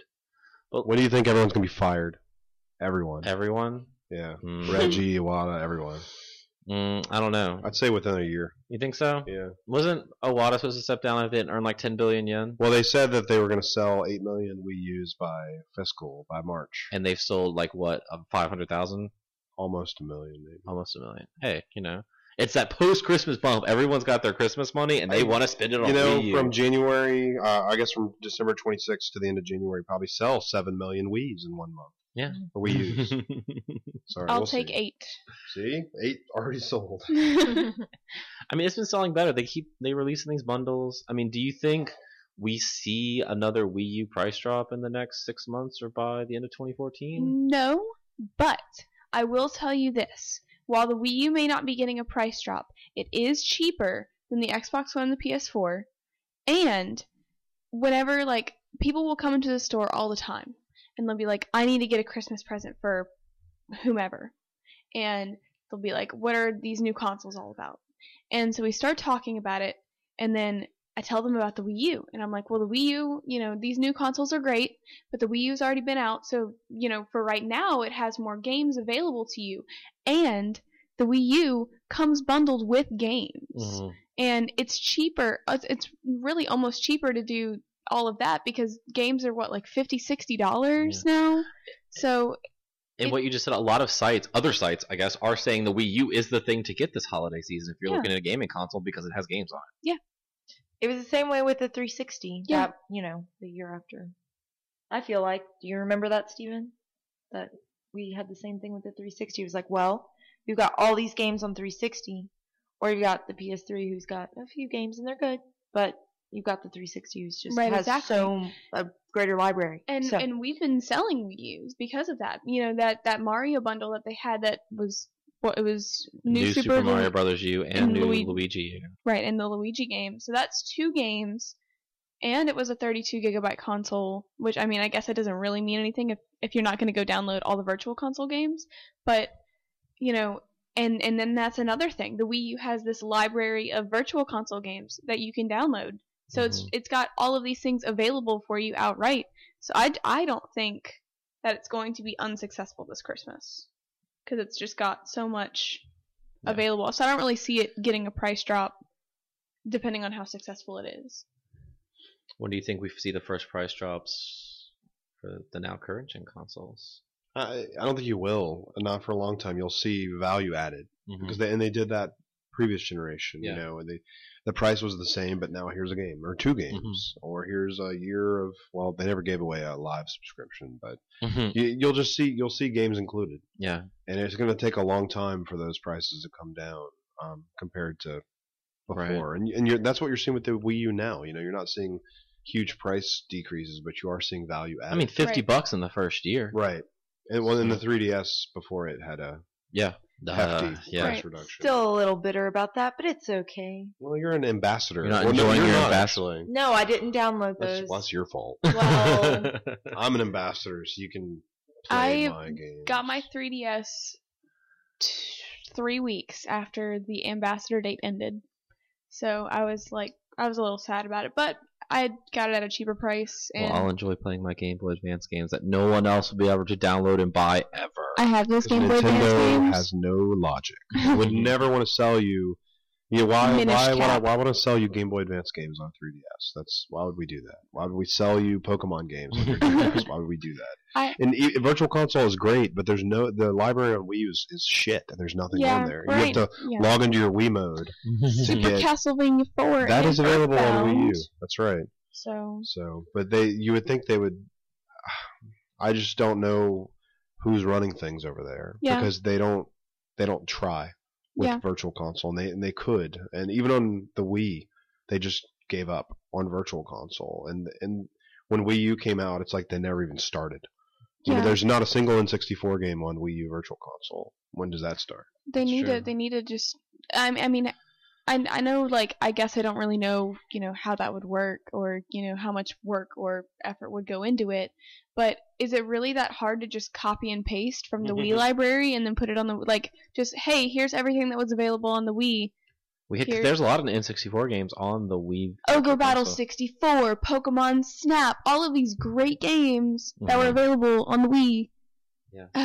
yeah. I, I just don't know how hard it is. Like it's it's the same game. Just boot into Wii mode. Just I know, well, but they have to yeah. add their, uh, you know, um, Miiverse integration, Right. Right.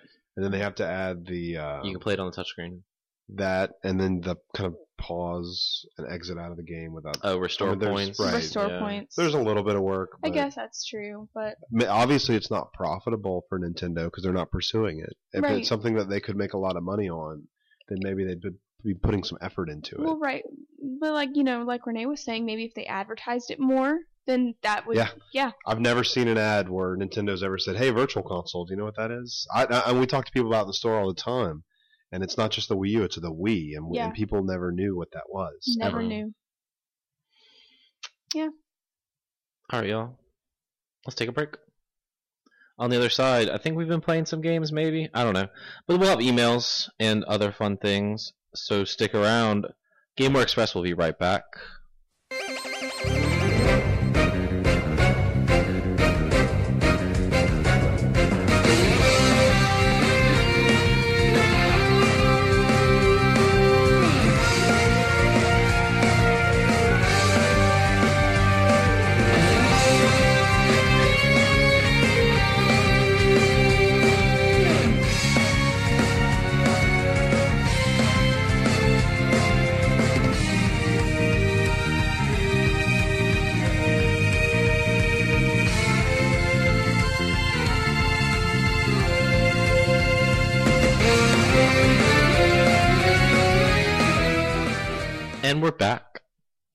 So since we started with news, Renee, Hey, you beat Pokemon finally, right? finally beat it. I still have two badges, so you know. Rach, how Oh, many wow. badges do you have? I have four. Okay, so Renee, you beat the game. I have eight. Oh, snap. Ooh. I have one. okay. Did you like it? Was it a good Pokemon game, or Well, I will say this about getting towards the ending. Um, I thought they couldn't outdo the Elite Four just the way that it looked with black and white, but man, did they ever. okay? Because I don't want to give away anything, but um, that. each of the Elite Four's rooms, their stadiums that Cool. you battle in, Cool. are beautiful and themed. Cool. And the champions room is also really cool and Mm. themed to him or her. hmm Ooh. So, yeah, I mean, uh, ending was kind of weird. Before you go on, real quick, can you battle the Elite Four in whatever order? Is it back to Yeah, set like in order? black- and That's white? true. You can do that. So you it's can any order. Any Okay, order that's like you black want. and white. Yeah. Yeah, I like that. Okay, I yeah. guess- It, everyone I has a like it too. different experience, and you know, um, I actually spoke to a friend of ours about this too, and we talked about, oh, what order did you go in? I went in this order.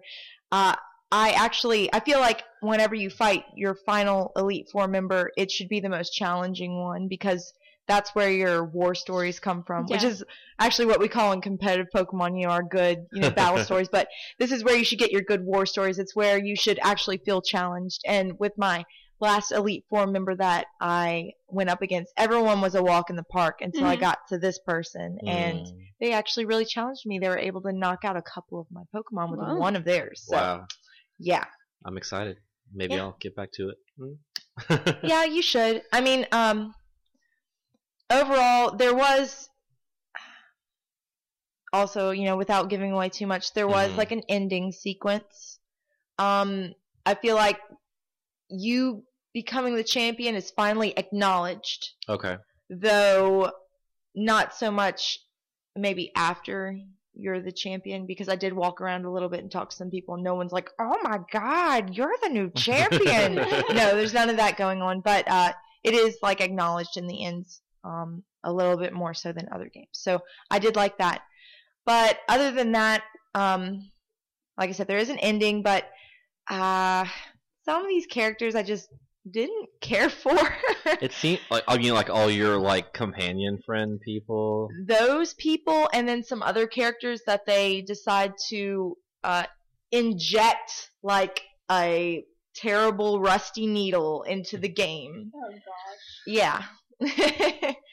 I really don't want to say anything bad against a Pokemon game because I did enjoy this game. Mm-hmm. While, you know, around the 10 hour mark, it started feeling like pulling teeth a little bit. Mm-hmm. But now that I've beaten it, it I feel fulfilled a little bit. Okay. You know, I'm ready to go into more post game stuff. Is there a lot of post game stuff or? Uh, yeah, there's a couple different things to do. There's like a battle mansion, something like that, wh- Mhm. which is similar to like Battle Any- Subway. yeah, it's it- Okay. basically exactly like the battle subway. Okay. And of course, you can go and there are going to be places where you can fight um, each of your you know little rivals that I don't care about. Yeah. um, you can fight them like daily or something like that. And I don't know. There's also a couple more things to do, like some Pokemon to catch that might go into the wild depending on which starter you choose. Oh. okay. So that's pretty cool. Yeah. How would you say it fares or ranks compared to the other five generations? Ooh, good question. well, um, I like it. hmm I don't love it. Okay. Um, so like a diamond and pearl level, or a ruby and sapphire level, or I guess I guess that's not a good barometer because maybe we have different opinions about those generations. But yeah, certainly. Uh, not on the same level as I feel that, um, like Silver Gold, Heart Gold, Soul Silver, and Black and White and Black and White Two have for me in my heart. and those, Because those, are, my like top levels, yeah. Those are my top Mm. shelf Okay. Pokemon games. Okay. Um, but I'd feel, I mean, it's mid tier because uh, they introduced a lot of cool stuff in this generation that um that were improvements. hmm So um, yeah, I I mean, I'd say because I kind of rank Ruby and Sapphire and Diamond and Pearl Platinum, like all the like those generations, the same because I like them hmm a lot and I enjoy Mhm. playing them a lot Mhm. and I did I have great memories with those games but um didn't pull me in as much as the other few I just Yeah. mentioned. You can say ruby and sapphire. So so like I'll back so- you up. so like for you it's like it's like I guess heart gold, soul silver, silver and gold, and crystal I guess, and then like black and white, black and white too. Or do you like black and white? I like more? black and white the best. That's my favorite. Oh, okay, so that game. one's the best. Okay, Mhm. okay. In my so, mind. So then uh, in in my mind. Mhm. Um, so then it, I guess like, I- so that's like top tier, and then like middle tier is like red and blue, and then X and Y, and then like bottom tier is like third and fourth gen. No, I feel like there isn't even a bottom tier. There's just a middle tier. Oh, okay. There's a middle tier, an upper middle tier, and then upper tier. Yeah. It- you know, the only things that really disappoint me about this game is um the the characters that you don't really care about. hmm but that they really try to get you to care about. Yet they don't. Yet they do. Yet they Oh, don't. really? They, they do. Yeah, because it's like they seem like I see them when I go to this route, and they're like, "We're all becoming friends." And it just Like, feels no, so. we're not. I hate It you. feels stale. Yeah, yeah, it's it's forced forced. and stale, and I'm not interested in them. Do they ever explain why you have like five friends as opposed to like one or maybe two?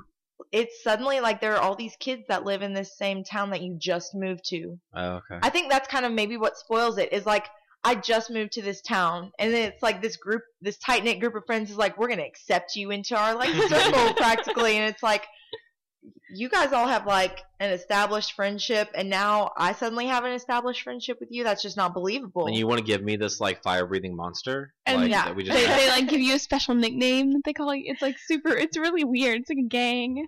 yeah, and I had them calling me uh well my nickname is Nay and that's Mhm. my name in the game. So whenever they asked for a nickname, I was like, "Oh, my name is already kind of a nickname."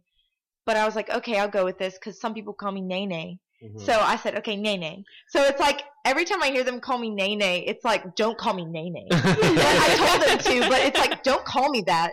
Like only a chosen few call me that. Don't call me that. But I chose it, so it's kind of dumb of me to even think that. That's funny. But um, uh, I mean, I like the addition of 3D graphics, but I'm more of a sprite person myself. hmm So, and I really loved the detail of black and white sprites, so and the movement of the camera around. And I hate how in the battle sequences we have like the slowdown whenever it shows the two like Pokemon side by side in those two frames. Uh, Like yeah. I just wish I could turn that off so it just never happens. Whenever I get that slowdown, it's like uh, it feels like a hiccup or something, you know.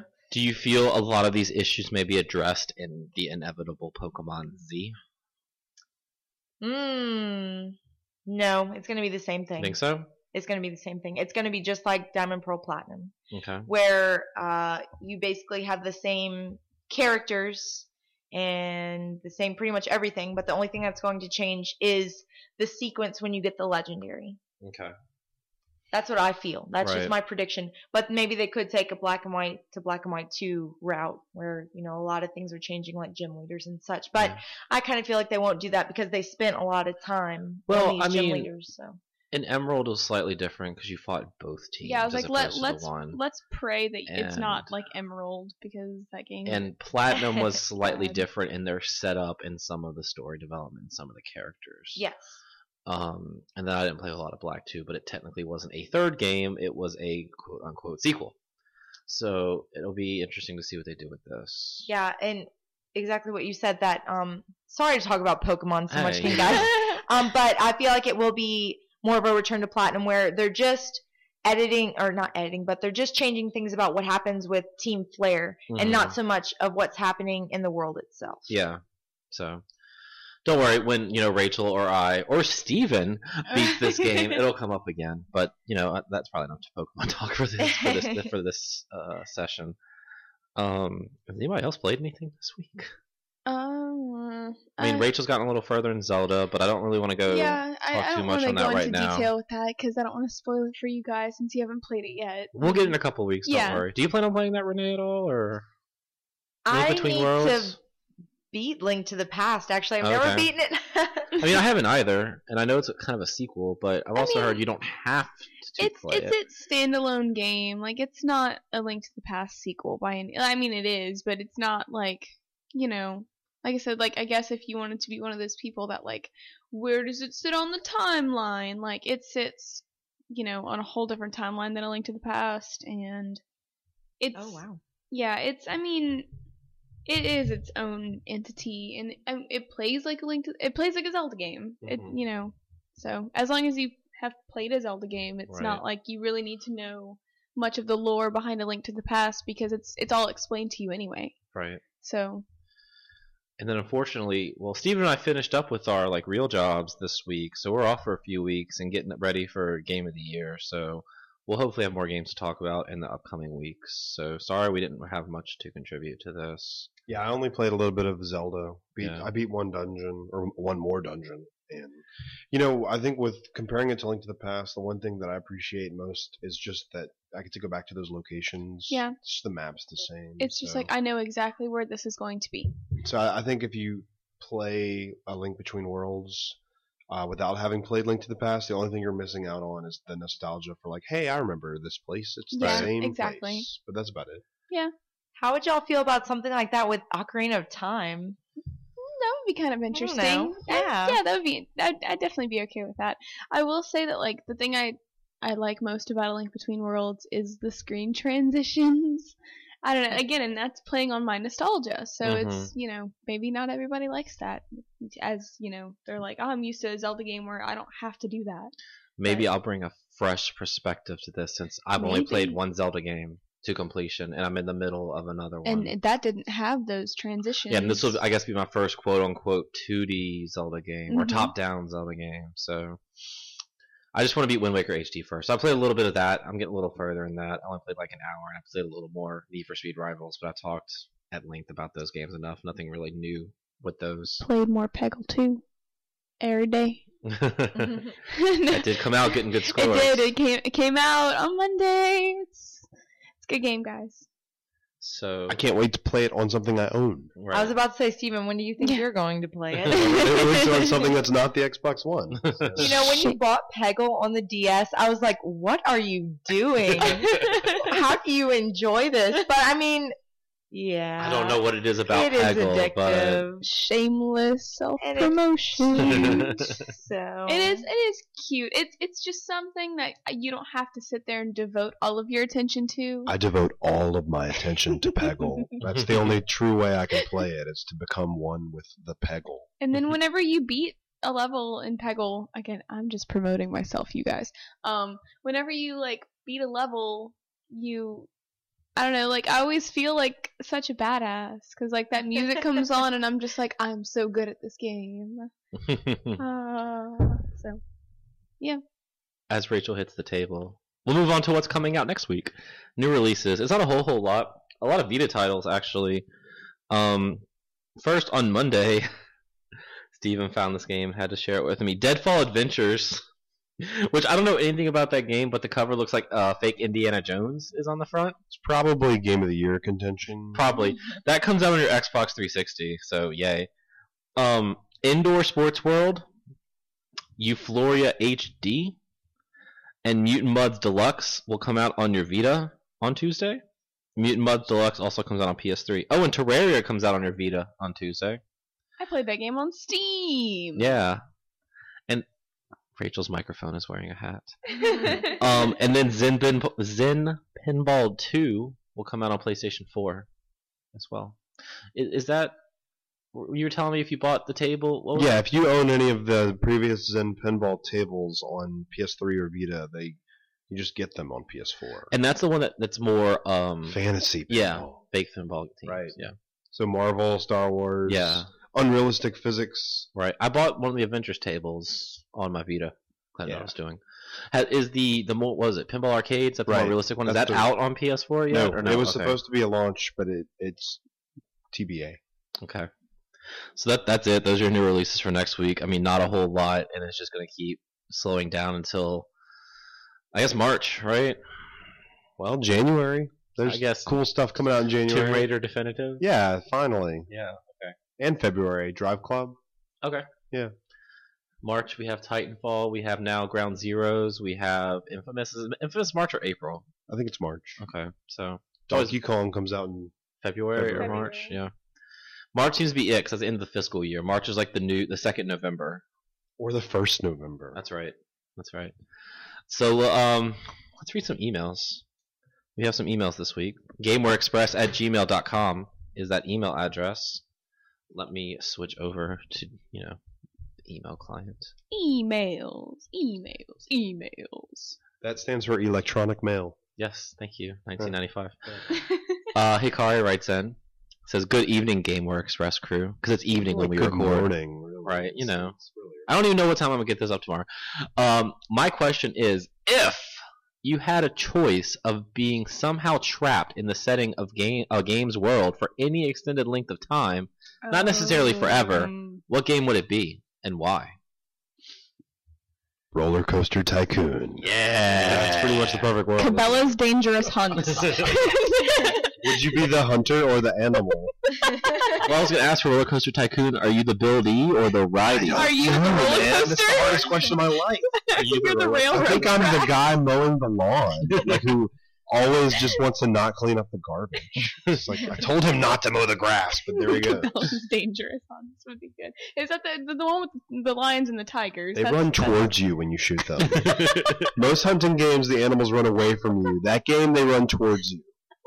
Rated M for mature. Renee, you have a fantasy world? Oh, this is so hard. Hmm. Do you want me to come back to you? Final Fantasy Four. Okay. Got to be Final Fantasy Four. Is it because it's so romantic? No, it's a beautiful world. You can get anywhere on airships. You can That's true. fly, and there's Are there so roller coasters? Ah, there's a giant golem thing that comes out of a mountain. That's pretty cool. That's pretty Also, awesome. a whale that can take you to the moon. I can do that here. You can show me the world. no. So, um, I just didn't want to sort of think, sing along. Can I I'm have sorry. my serious answer? Because Cabela's Dangerous Hunts isn't my serious. Oh, I'm okay. really disappointed in that. I'm sorry, Oh, guys. Damn it. Okay, what is your serious answer? I mean, the obvious answer is Pokemon That's true. because That's you know I can catch Pokemon. But I just want be I want Blitzball to be a real thing, so I choose Final, Final Fantasy Fantasy X. X. I know it's always my go-to answer, but I just love Blitzball. I love that mini game so much. You know what's a really good adaptation? Going back to that from a long time ago, What's that? Blade Runner on PC. Blade Runner on PC is a phenomenal game from Electronic Arts, from Hmm. Westwood Studios, and uh, so I, I renege my original answer Okay. again. So With Blade Runner. go get Blade Runner on torrent because you can't buy it. awesome. Well, thank you for that question, Hikari. Um, Anthony from Tokyo also writes in. Following up from uh, his question from last week, I believe, he did send us his three choices for a Desert Island game, or Desert Island games. He said his one is uh, Kerbal Space Program, assuming he can get updates on that. Civilization 5 with the expansion packs, and Sid Meier's Alpha Centauri. Those, yeah, those games will Hmm. keep you busy for a while. Yeah. Yeah. Pretty much never ends. And then he also mentioned his worst games. Uh, he says Minecraft with a default seed set to Desert Island World, and he goes, "Mwahahaha." I have no idea what that I don't really means. know yeah, none of us have played Minecraft. He says it because it's ironic because you're playing a survival game while you're stuck on a. On a Oh, Okay. I like funny. that. Good. He says uh, Spore, uh, that's Yeah, Spore's fucking terrible. and then oh, he has to choose. Got to choose one, Anthony. He says Duke Nukem or 06 Sonic. Oh, wait, Duke Nukem, which forever? Forever I assume he or means forever. I assume he means forever, but I don't know. It just says Duke Nukem or 06 Sonic game. I think if you're gonna say Spore, you kind of have to say SimCity 4. Right? Really? This- yeah, because Sim, I mean SimCity. Well, not SimCity 4. I'm sorry, SimCity. The Sim The City. SimCity, because that game just fundamentally does not work. Right. So, but his questions for this week. Steve and I were actually talking about this earlier today. He's asking about uh, Elder Scrolls Online. That's coming out soon. What are your thoughts on the game? Will it fall flat like many MMOs before? He thinks it's going to fall flat. Um, so discuss. Can I just say I'm not a big MMO person, Okay. but it seems like the the, the problem with MMOs, okay, Mhm. and and this is just something that I've noticed over time, is that if everyone's out there playing World of Warcraft, everyone's got a WoW account, everyone's got a Final Fantasy 11 or 14 account, then that's already a game that's consuming their time. All of their friends are playing that game. All of the you know the people that they've met in game are playing that game. So why would I go to another MMO? I have no friends over there. That's another subscription that I have to pay for. Like Right. it, it's not like if you're already playing an MMO, the chances of you picking up another MMO are very slim. Mm-hmm. And the people that play MMOs already have MMOs to play. Right. So I don't. I probably shouldn't say too much because I feel a little ignorant on this topic. I saw a 30 minute presentation of Elder Scrolls Online two years ago at E E3 2012, and it almost put me to sleep. It was really boring. It was really terrible. It looked like an MMO clone, and it looks like something I would never touch with a 10 foot pole. I guess a lot of people were excited because they thought, I love Skyrim. I would love to play Skyrim with my friends. And they thought that's what that would be. Yeah. And that's not what it was. Now, it did get delayed. It went away for a while. And I've heard rumors that it might come back out as something more of a multiplayer Skyrim. But then that wouldn't be an MMO. right. I think a bunch of idiots running around Tamriel being Dragonborn shouting Fus Ro Dah people will not work. Or it's just going to become some generic fantasy setting fetch quest of an MMO, and why would I want to play that when I can play WoW? Exactly. And oh my, going back to kind of what Rachel was saying because I feel like um, my opinion, or I guess my friends, are similar yet the complete opposite. Because all of my friends that play MMOs will go on to the next shiniest MMO and they'll play that for a couple Hmm. months, but then they always return back to their original love. Yeah. Wow. Um, WoW, or I mean, a lot of people are playing. Uh, what's Realm, that? Realm Reborn. Well, yeah, Realm Yeah. Reborn, and what's that? Mo- the Guild mo- Wars. No. Uh, No. What is it? Ah, the Dra- with Draven in it. That what is that? League of Legends. Yeah, Ah, that's man, a so MOBA, many- but it's I know a same, MOBA, but yeah. yeah. same, Same thing. thing as you know Mhm. online with a bunch of people. So, yeah, most people I know will go on to the next shiniest MMO, but they'll always return Exactly. to their one love. So, if you're asking if any of us are excited about Elder Scrolls Online, I think it's safe to say our answer is no. Yeah. What about you, Steven? Aren't you just so excited? You're super pumped.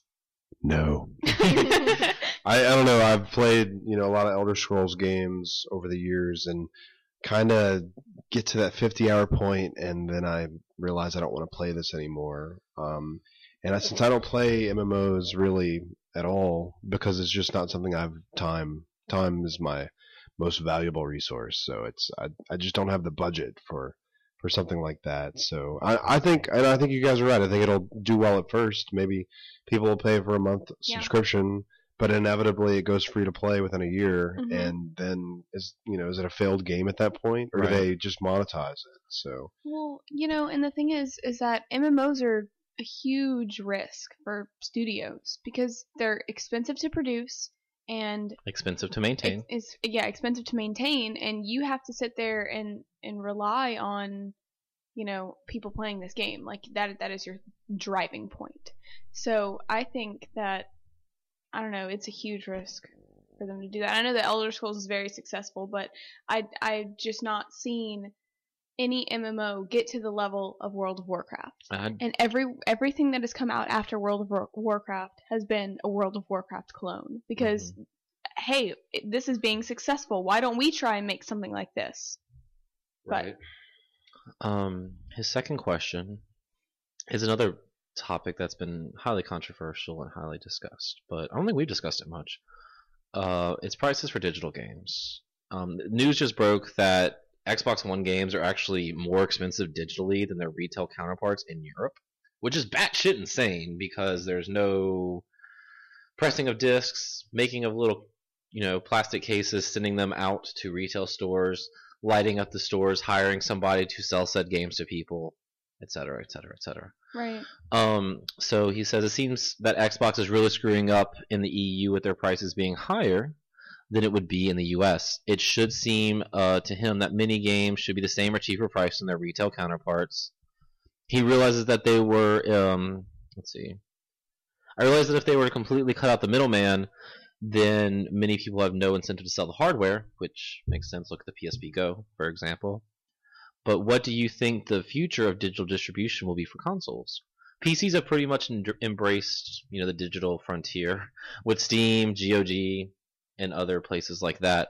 He's hopeful for consoles, and he wants to get, you know, a gigabit up and down internet when he moves to his new house. hmm But he's not a big fan, you know, of carrying all those discs around, especially in Tokyo. You have small houses. hmm So, how? What do you think the future for digital distribution? I mean, I only see it getting bigger, hmm but you know, I I, I like my physical games. Yeah, I know uh, most of us at this table, I think, prefer physical because we like having our big shelves of stuff. We wouldn't even all be here together That's right. if it weren't for Physical. physical Mhm. games. Yeah, that's Yeah. true. And we see uh, every month, every year for the past couple of years, uh, retail sales have been declining while digital sales have been increasing. So I don't think any of us would deny that that's not a growing segment of Oh, of this course. industry, and that and that doesn't mean that we're actually interested in that. Because I'm I'm the type of person that won't buy a digital copy of something unless it's a unavailable physically, and even then I might not buy it. Or b it has to be like 80% off digitally for me to buy. Steam sales. Yeah, something ridiculous. And then most of the time, I don't even play it. Yeah. But I, I'm the last thing I'm going to do is pay sixty-five dollars to download a digital copy of an Assassin's Creed game the day it comes out, and then wait twelve hours for it to download. Right. You know, on a hard drive that I've only got so much space on. Well, so. the, the new consoles are trying to alleviate that by having, you know, day one download, same as Right. retail, where you can download part of the game and start playing it while the other 30 gigs, you know, install in the background. But here in the States, our internet sucks. And even here in Baton Rouge, where we live, it's it's not terrible, but it's not great. And you get a couple cities like Kansas City and Austin soon that will have Google Fiber and their gigabit internet. But that's going to take years, if not decades, to make that the entire country. And with games only getting bigger, digital distribution is going to seem less and less intuitive just because it's going to take so long to download these games and not a lot of space on your hard drive And to hard, store them. hard drives are so expensive, Yeah. and and I Well, the Xbox One you can't switch it. The PS4 Yeah. you can, but you know. I think, well, they'll they'll enable the um external hard drive support on Yeah. Xbox Yeah. One. That's true. Well, I mean, and you know, I realize that you know the same could be said about retail games. Like, oh, those are so expensive compared to you know, you know, uh, digital downloads. I guess everywhere except Europe. But um, you know, it's I don't know. I I would just rather have the physical copy of the game so that way you know for like Nintendo's case where they don't have like a centralized system for me to keep Right. all of my you know data and, and everything that I bought like it, if I lose my DS or if that breaks everything is gone. I will have to start fresh again you know um so I would just rather have the physical copy of that so I don't lose the game that I bought so I don't lose the save file that I have. So you know that that's just my thing when I bought my Vita, I bought I pay, bought that overpriced 32 gig card, saying for the Vita I want to go all digital. Like it's a it's a portable system. I don't have to switch out or lose those little carts that are about as big as your pinky. Yeah. I just want to have them on there and press go. But I filled that 32 gig card up, especially with PlayStation Plus, and I found myself since we do like to collect our games and have them on the shelf, going back and be like, well, crap, I should have bought that. I really like that game. I wish I had it on my shelf right now. yeah good thing I have a Vita Right. So, uh, with that, since like you said, you can't cut out retailers or make it cheaper because they'll throw a bitch fit and they won't carry your console and they won't sell it, and then that's not because you can't sell digitally distributed games without anybody having consoles. right And with the slow internet in America and the, the limited supply of hard drive, it is the future. It is coming. It's just not this generation. They're going to push for it more, but I don't think it's going to fully take over this time around. yeah When the PSP Go came out, I wrote a column for the Reveille saying that the PSP Go will fail, but in the end, digital distribution will win, and it, it's still going to go. It's just when that happens.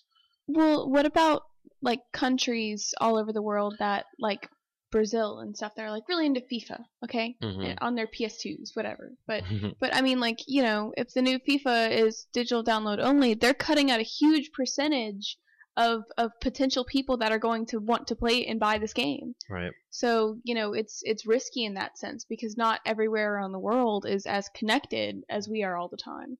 And I think the first thing, big thing we've been hit with, at least for us, where a typically retail game only came out digitally was the latest Phoenix, right? I know. I don't think any of us have bought that Yeah, yet. how many of us own that? yeah, but None- none of us have none bought of that yet. Raise your hand if you bought it. No. Yeah, exactly. How many of us have like all the other Phoenix Wright games? Yeah. Yep. Yeah, we all have all of them. So i it, you're kind of screwing over your little fan base there. Like I know it's not selling a whole lot, but then they can come back and say, "Well, uh, no one bought this digitally, so why should we make another one for the states?" And it, it, yeah, it's it's if you want to call it some type of weird agenda by them or conspiracy, whatever, but it, it just kind of sucks. And I know maybe once I get caught up with that game and it after a year or two and it never comes out here, I guess I'll break down and get it. But I'm not going to do that. I'll just stick just never the know. ones I own already. Have- Maybe we can buy a Japanese copy. Sure. Have they ever announced if the Layton crossover is going to come out physically here next year? I know it's coming out next year. There's um, question. I I think I mean Nintendo has their there's another Layton game coming out before that. So Mhm. Yeah. I'm sure it'll come out, but they're one game at a time as far as you know the marketing. Well, I know, and they, but they announced the crossover will come out in 2014. I just meant will it come out physically? yeah, I, th- I bet it will. You I think mean, so? Yeah. Okay. Just I'd be Phoenix Wright surprised if it didn't. It Yeah. came out physically in Japan. Well, yeah, but so did Yeah. Phoenix Wright 5. Yeah, I guess that's true. So that was a good question. It's just you know, uh, not right now, not with the, being the same exact price. Because why would I pay more for less? And we're funny people to ask about that. Yeah. You know? Some people, a lot of other people in this industry, are saying they want to go digital. They're tired of carrying discs around and all that stuff. not even that. You know, a lot of people they don't want to drive out to the mall. They don't want to go into the store. They don't want to deal with people. They don't want to do that.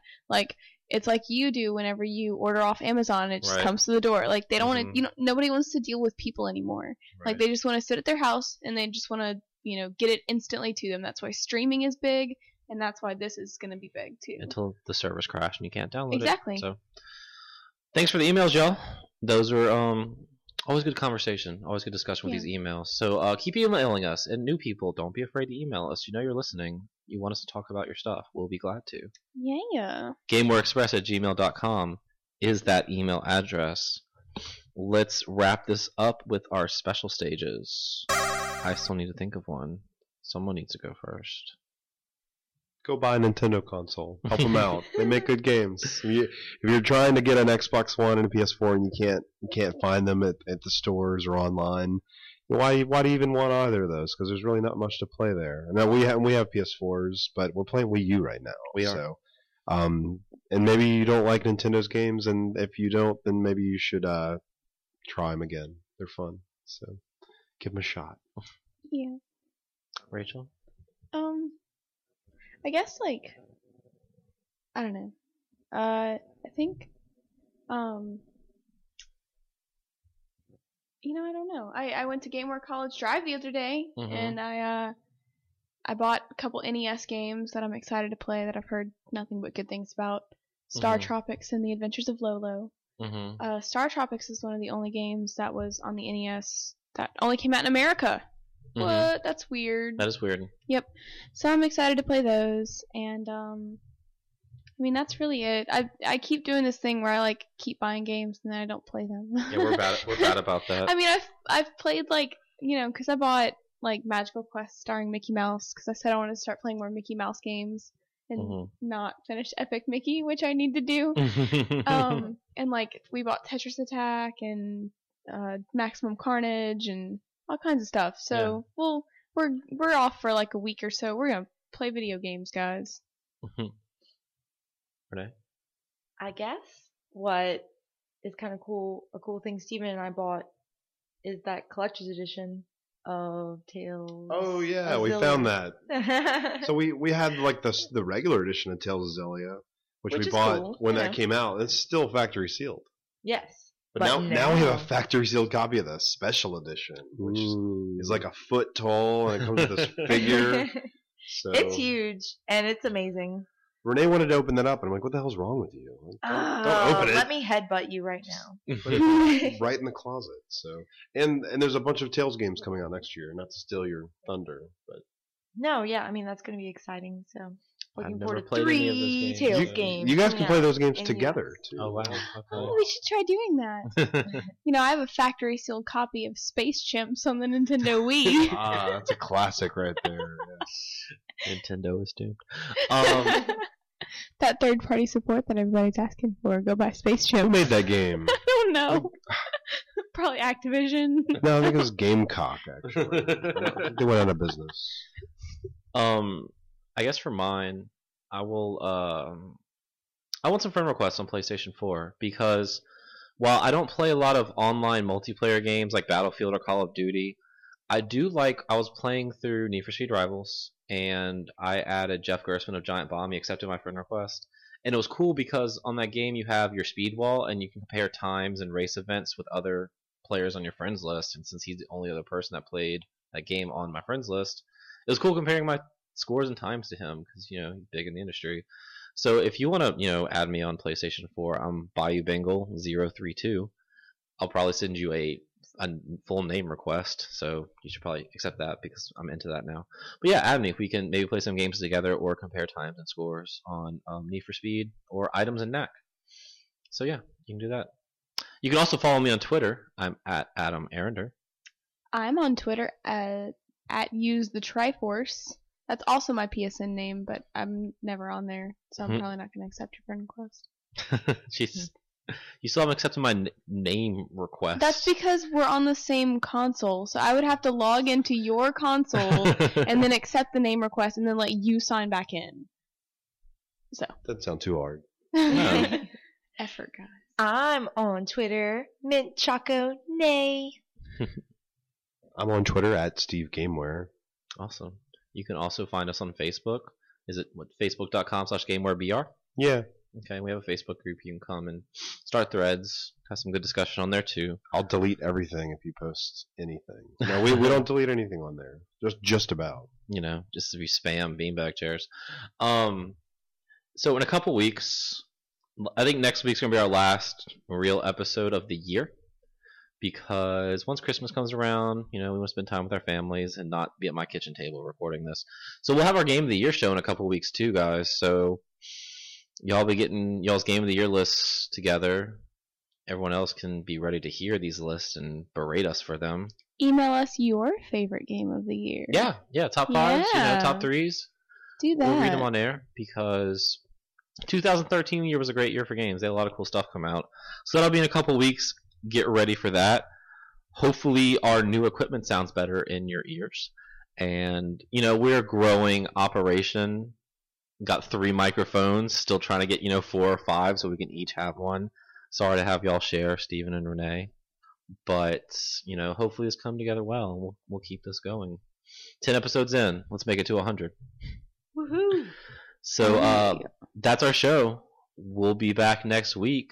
Y'all have a great weekend. See you next time.